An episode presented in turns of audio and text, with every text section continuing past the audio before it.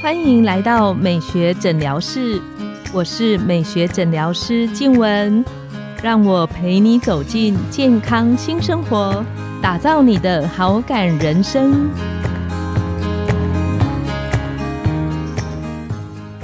欢迎光临美学诊疗室，我是你的美学诊疗师静文，让我陪你练习好感人生，走进健康新生活。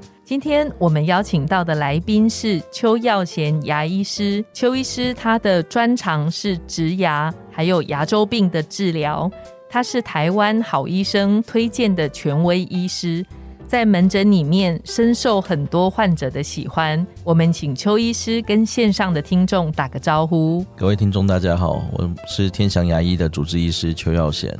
听说这一集邱医师要来跟我们聊，为什么我每天都刷牙，却还是会蛀牙？有一个统计的数字，他说有九成的人刷牙的方式都是错的。那邱医师有遇过这辈子没有蛀牙过的人、患者或朋友吗？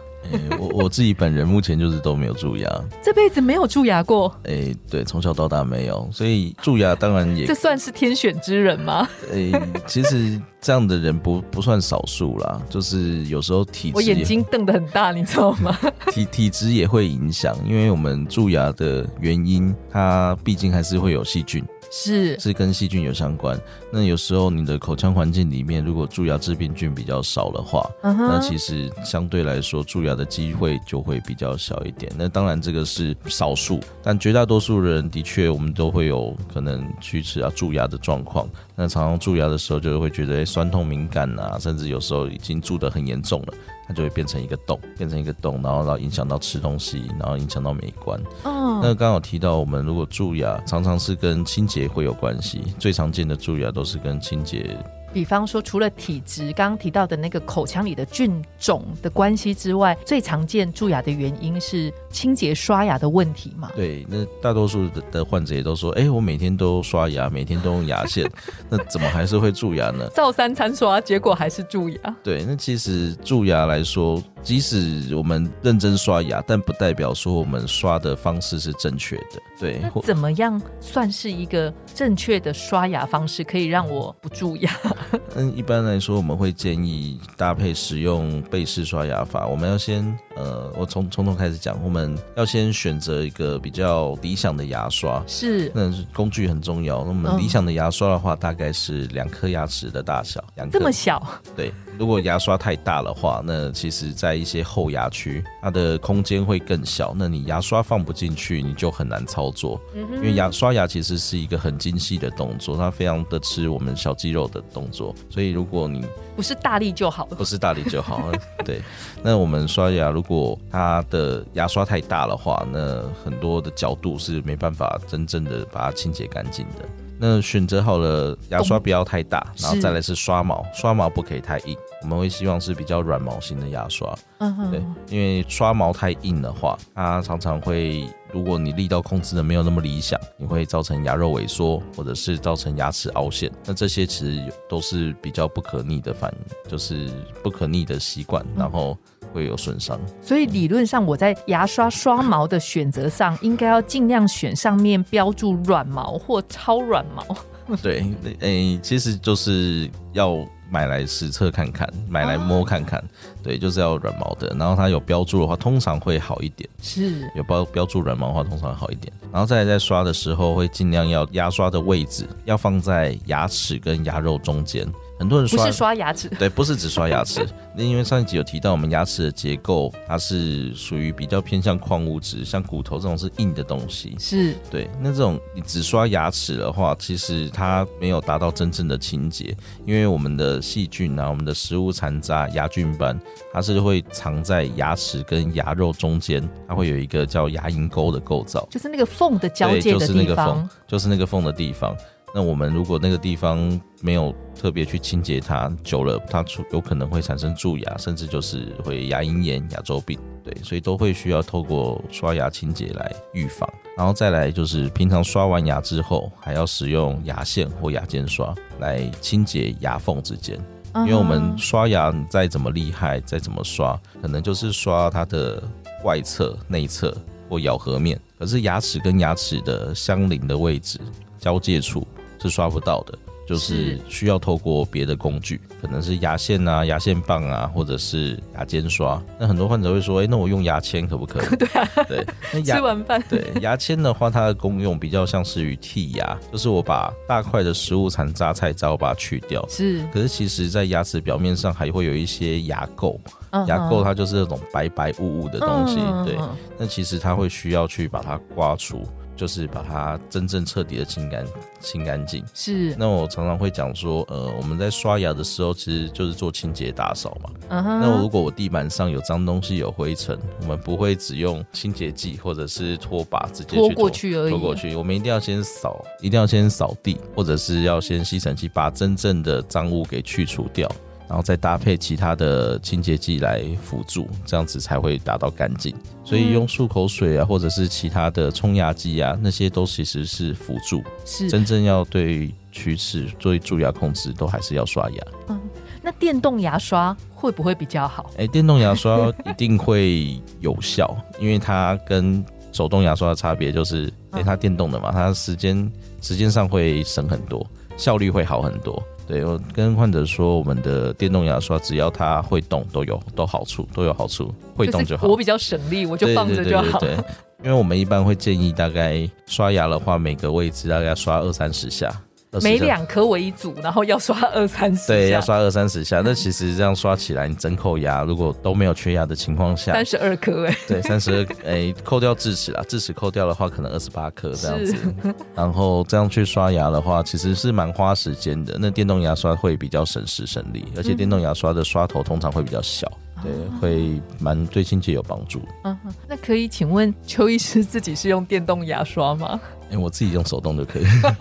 其实专业的也手动跟电动的效果都可以达到，是对，只是说电动比较省力。嗯，那除了刷牙的这个部分之外，邱医师有遇过患者不会用牙线的吗？很长啊，很长，大多数人都不太会用牙线，因为牙线它其实它是一个比较需要学习的工具啊，包括你在手指上怎么缠绕啊，然后在后牙区。在前牙区要利用怎么手指去操作？一般用牙线棒的话，也是一个很好的工具。这边不是要叶配，但是我自己使用起来，我觉得苏燕的那个超细滑牙线还不错，比较容易进入牙缝，然后也比较不容易断，它使用起来也会蛮方便的。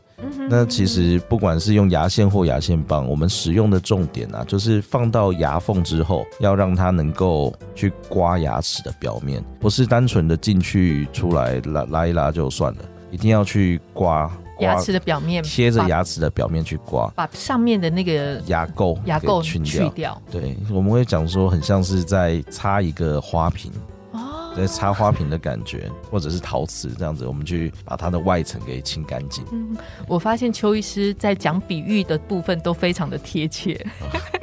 那像关于蛀牙的原因啊，除了清洁的部分，那还有哪些部分会造成我比较容易蛀牙？除了清洁之外，在饮食习惯也会有很大的影响。是，像我们上一集有提到一些有关酸对牙齿的影响嘛？诶，食物代谢完之后都会产生酸，那这些酸的话，就是会开始去侵蚀到我们牙齿的表面。是，所以只要比较喜欢吃甜食或者是比较酸性的食物，这些的饮食完之后产生的酸就会比较大。那如果又没有及时的清洁，然后没有漱口，降低这个酸性环境，它的蛀牙机会就会比一般人来的高。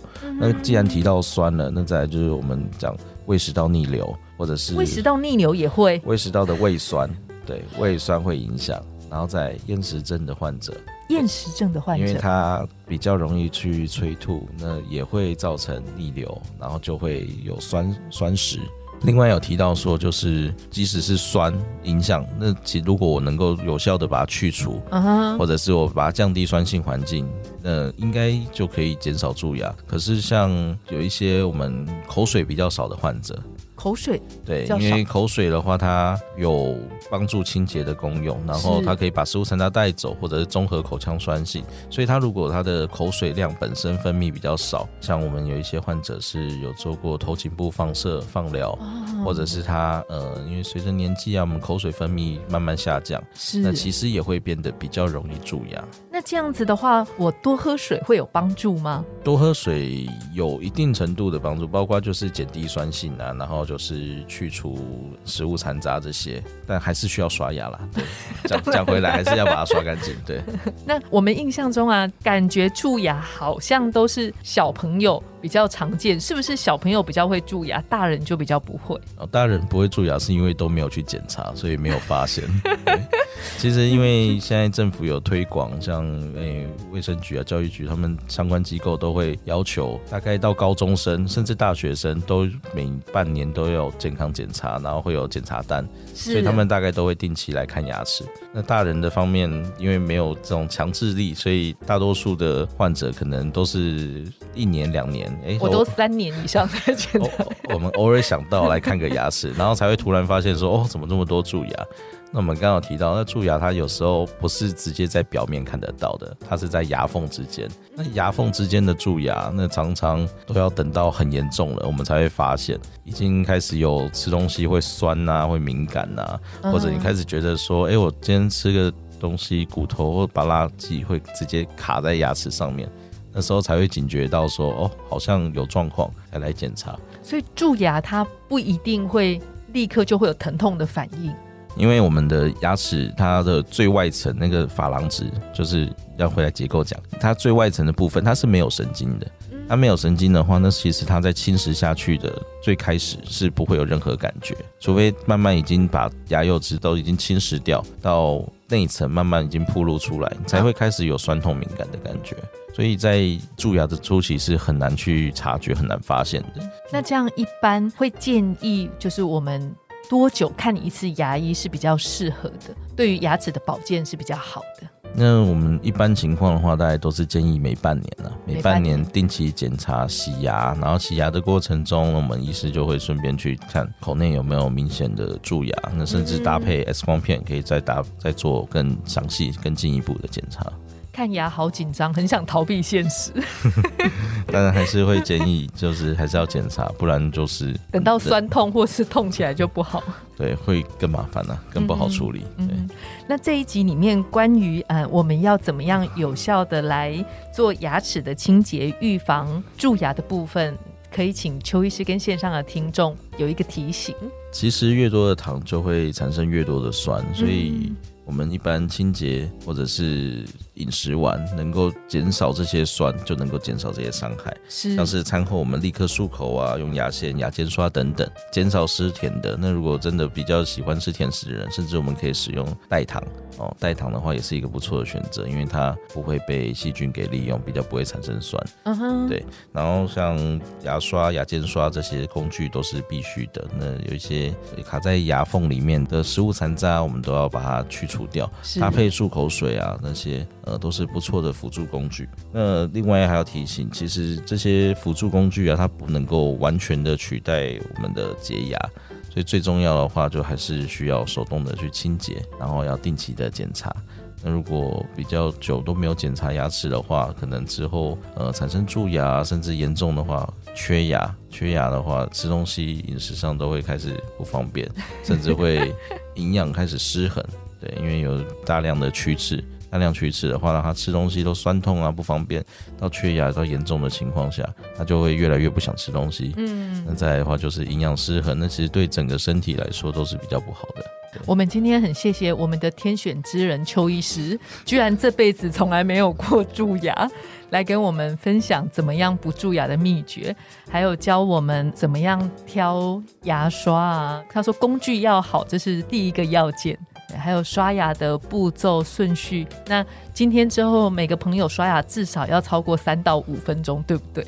对 对，要有足够的时间，然后要足够的次数，然后位置，对，要放好，位置要放对。对，要 放不是刷牙齿，是刷牙齿跟牙龈交接的那个缝隙。对。今天我们的节目就来到了尾声，拥有好感人生就从今天开始。美学诊疗室欢迎再度光临，我们下次见，拜拜，拜拜。